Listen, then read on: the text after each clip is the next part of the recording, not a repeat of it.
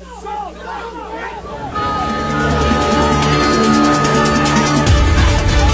Good afternoon. Welcome to the Fontanelle Final Bell here on the Rural Radio Network. I'm Susan Littlefield. A Monday is upon us. If you look at the markets, we saw some lower corn, lower wheat, a little bit to the upside on the soybeans in the trade. We're going to kind of dive into what's been going on. And I'm sure it's a little gloomy as well as you look out your window as another front is moving across the entire upper Midwest. Darin Fessler is joining us today with Lakefront Futures. And I think, Darin, let's start out there. Uh, the lower numbers that we saw today in the corn and the bean, or in the wheat, excuse me, just kind of leads this lackluster trade and the and the trend we've been seeing lately. Yeah, it, uh, and I, am going to hit on again that it's just this market uh, when we're talking corn.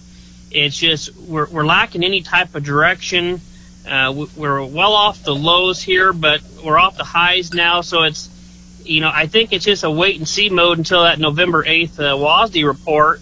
And, you know, we look at the export inspections here this morning, and we actually, the inspections were greater on the wheat complex than they were the corn, which I don't think that's going to be a, a good indication, uh, you know, moving forward for the corn unless something uh, majorly changes around there. Where the exports for wheat are re- relatively pretty strong year over year.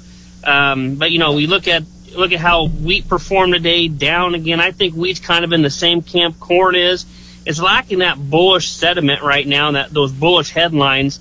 Uh, they, there is some problems, obviously, and still in uh, the Dakotas with a little bit of spring wheat out still out there. Canada, you have some issues going on in Australia where the estimates keep getting lowered there. You know, Europe right now is not too big of a concern, but what I what I'm looking at just from a purely corn export driven uh, mindset here, where it's just you got exports and the wheat that are outperforming corn. I just don't think that that's necessarily a good thing for corn uh, export prospects here uh, as we go forward. Well, l- let's look at this wheat market for a second here because, excuse me, we know that the storm front had moved through, you know, the Texas Panhandle.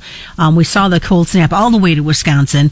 For this winter wheat, is there some nervousness, or is this just a crop that we know we can kill nine times over and still do okay come spring? Yeah, I mean wheat wheat's kind of like wheat's kind of like that. I mean it, it's a crop that you can throw a lot at it, like you can throw corn. But uh, you know the trade right now is looking for those winter wheat plantings to you know come up just a little bit from last week, and those good to excellence right right slightly under sixty percent. I don't think the trade is overall that concerned right now with with how winter wheat is looking. Um, but you know it's just something to keep in mind and, and watch. I mean keep in mind as well too that the that the, the KC and the Chicago wheat markets have had a pretty nice rally. Uh, yes, they're giving some of it back here, but so is corn. I mean, everything, and, and you know, the same thing with the beans. We're just, you know, we we've ran this market higher on some concerns here this fall, uh, and and now we're just giving a little bit of a breather. And I think, you know, if we do have some problems, I think breathers are a healthy thing for markets, just as long as we don't break down too much and have cause too much technical damage here. I, I think things are probably still intact, and I think there's enough uh, fundamentals out there, especially on the wheat here around the world, and it, driven by U.S. exports that that could keep these wheat prices a little bit elevated and probably help corn out in the longer run to keep it from falling too much here. And I think that there's enough uh, issues out there in the Corn Belt that would warrant probably some yield reductions come that uh, November 8th report. You know, before we started recording the Fontanelle Final Bell, the, uh, the discussion of guys leading up to today were really pushing it hard, trying to get this crop out of the ground. Now we've got this cold snap that's moving in, talk of snow and rain, and it just seems like things went to a standstill. Yeah, it really did. I mean, I traveled a few, fair bit across the weekend here, and, and there was a lot of guys pushing it pretty hard across Nebraska this week, and probably one of the busier weekends of the whole harvest season. And then we do have those the weather system coming in here this week. It's probably going to slow some things down, as you had mentioned. But I still think there's a lot of guys dealing with some higher moisture corn that is just, you know, it, it's going to be hard for them to get a few more points taken out of it you know, as far as moisture wise, this time of year when you're you're not dealing with a whole bunch of sunlight, the heat, the the daylight, it, it's going to be difficult as we go forward, maybe to get that last, you know, 50, 40 percent out of the crop out of the field. But I think that that's a problem that's just lingering on from the problems this that, that we had this spring, where we had a lot of those late planted stuff, maybe not the best drying days. Uh, and it, you know, that's going to come into play here. I think that's one of the reasons why I do think the USDA maybe maybe has some corrections yet to do on this this corn yield.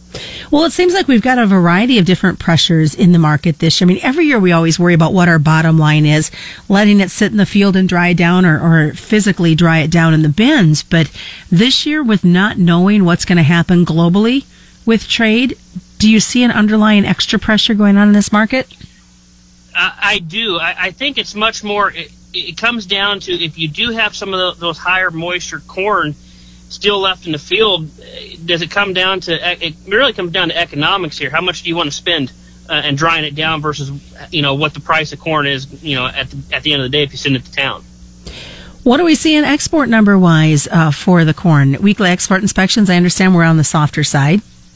Yeah, they were on the softer side, but you know they've been this way the entire year, and it's just you know we, we have the export sales coming up on Thursday. It's just it seems like it's a weekly occurrence where we're just for whatever reason we're not gaining that export business, and whereas we have the problems, we have those concerns, we know we have these concerns as far as the crop is concerned, but we don't have on the other side we don't have that fundamental backing to drive these prices a whole heck of a lot higher than maybe where they currently have been here recently uh, until the USDA starts confirming we do have some of these yield reductions.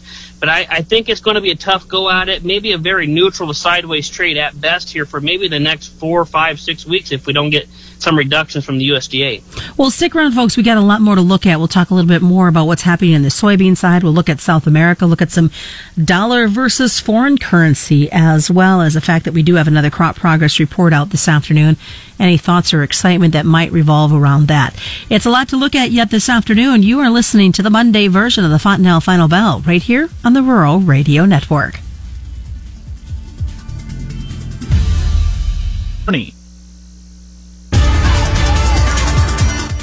Welcome back to the Fontanelle Final Bell here on the Rural Radio Network. I'm Susan Littlefield as Darin Fessler joins us with Lakefront Futures. So we have that crop progress report that comes out from the USDA this afternoon. We're getting down to the end of when we're going to have these weekly reports. How much you guys banking on information as it's released to talk about where we're at harvest wise? Yeah, overall, I think progress is, you know, it, has been, it's been a slow progress. It's, it's been in, uh, maybe not as slow here in Nebraska as in other areas of the country, but here in the Western Corn Belt, you know, we missed a lot of those rains last week. You know, Nebraska, uh, you know, Southern Iowa missed a lot of that. Now, if you start getting to the Eastern Corn Belt, a lot of things were hindered this weekend. And so there is going to be a little bit of drag there when, you, when you're talking the Eastern Corn Belt. But progress right now, I don't think we're at a, a really threatening point. There's many years that we, we do drag harvest on into those November that time frame, and especially this year, given how late we had planted stuff in the spring, it's almost a given that we're going to have a later harvest. Um, my, where my concern becomes for producers would would be, do we get this thing in the middle of November, and do we keep having rain or snow and and you know, I would be really concerned if if we can't really get these beans harvested in a matter of you know the next three weeks. We can't get a even. We're, we're probably going to be up north of sixty some percent harvested overall in the country uh, as of yesterday. But I mean, that's where my concern would be. The corn can stand for a while here yet. There is going to be some stalk quality issues. We've all we've already seen the wind issues. Uh, so I mean, we just don't want any more of this because I think there in areas there is a, is a decent crop, but you know we're just everybody's off from last year. I mean that's that's a given at this point. But I mean I, I'm not too concerned from a market standpoint. I don't think the market is either about the ability to get this crop out just quite yet. I think you're going to have to stretch this on a little bit further for the market really to get too concerned. I think what's out there, it's out there now. We just got to be able to get it out. It is sure nice to see some some beans moving. Um, we know that the USDA had an announcement of some going to the Philippines. We know that China's back in the market as well, doing some purchases. So some good news for producers. Yeah, I mean the China deal, the, the whole China stepping in and buying things, it's encouraging. Uh, I, I just want to keep things real. That you know these are these are announcements. We the really to see the the real sales is when they're on ships and off our docks. That's the that's the biggest thing here when it comes to China. Um, it, it's good. It's going to be interesting to see how the Brazilian planting progresses on here, how the Brazilian crop comes out basically this whole year. But be very interesting come the January February timeframe if Brazil does have an okay crop, uh, is China at this point hedging their bets? Is China trying to maybe calm the waters right now with the trade talks and the trade, you know, the tensions? And do they start canceling some U.S. orders in, in exchange for Brazil? Uh, I think that's going to be an interesting complex. I know there's a lot of people say that China needs those beans. I, I do agree with that to a certain point. But then it comes down to economics for China. Can they buy those beans? Can they can Brazil supply them at a cheaper price in the U.S. And then when you start looking at the Brazilian real versus the dollar, I think the dollars maybe have topped out versus what the Brazilian real has right now. And so I look for that dollar to continue to weaken versus the real, which will help the U.S. exports. We need all the help we can get there, especially on the corn front. But, you know, it's good to see some of these sales in these beans. I do think that that is something that's going to continue. So I do also think the USDA is still a little bit high on that, that bean yield. So I do look for them to probably lower that to probably get additional support underneath this market. It's just where technically we're at on those January beans since the November options came off on Friday. January beans are a very interesting spot technically where they could just they need to find some support here. They're they're kind of trading in no man's land right now to me.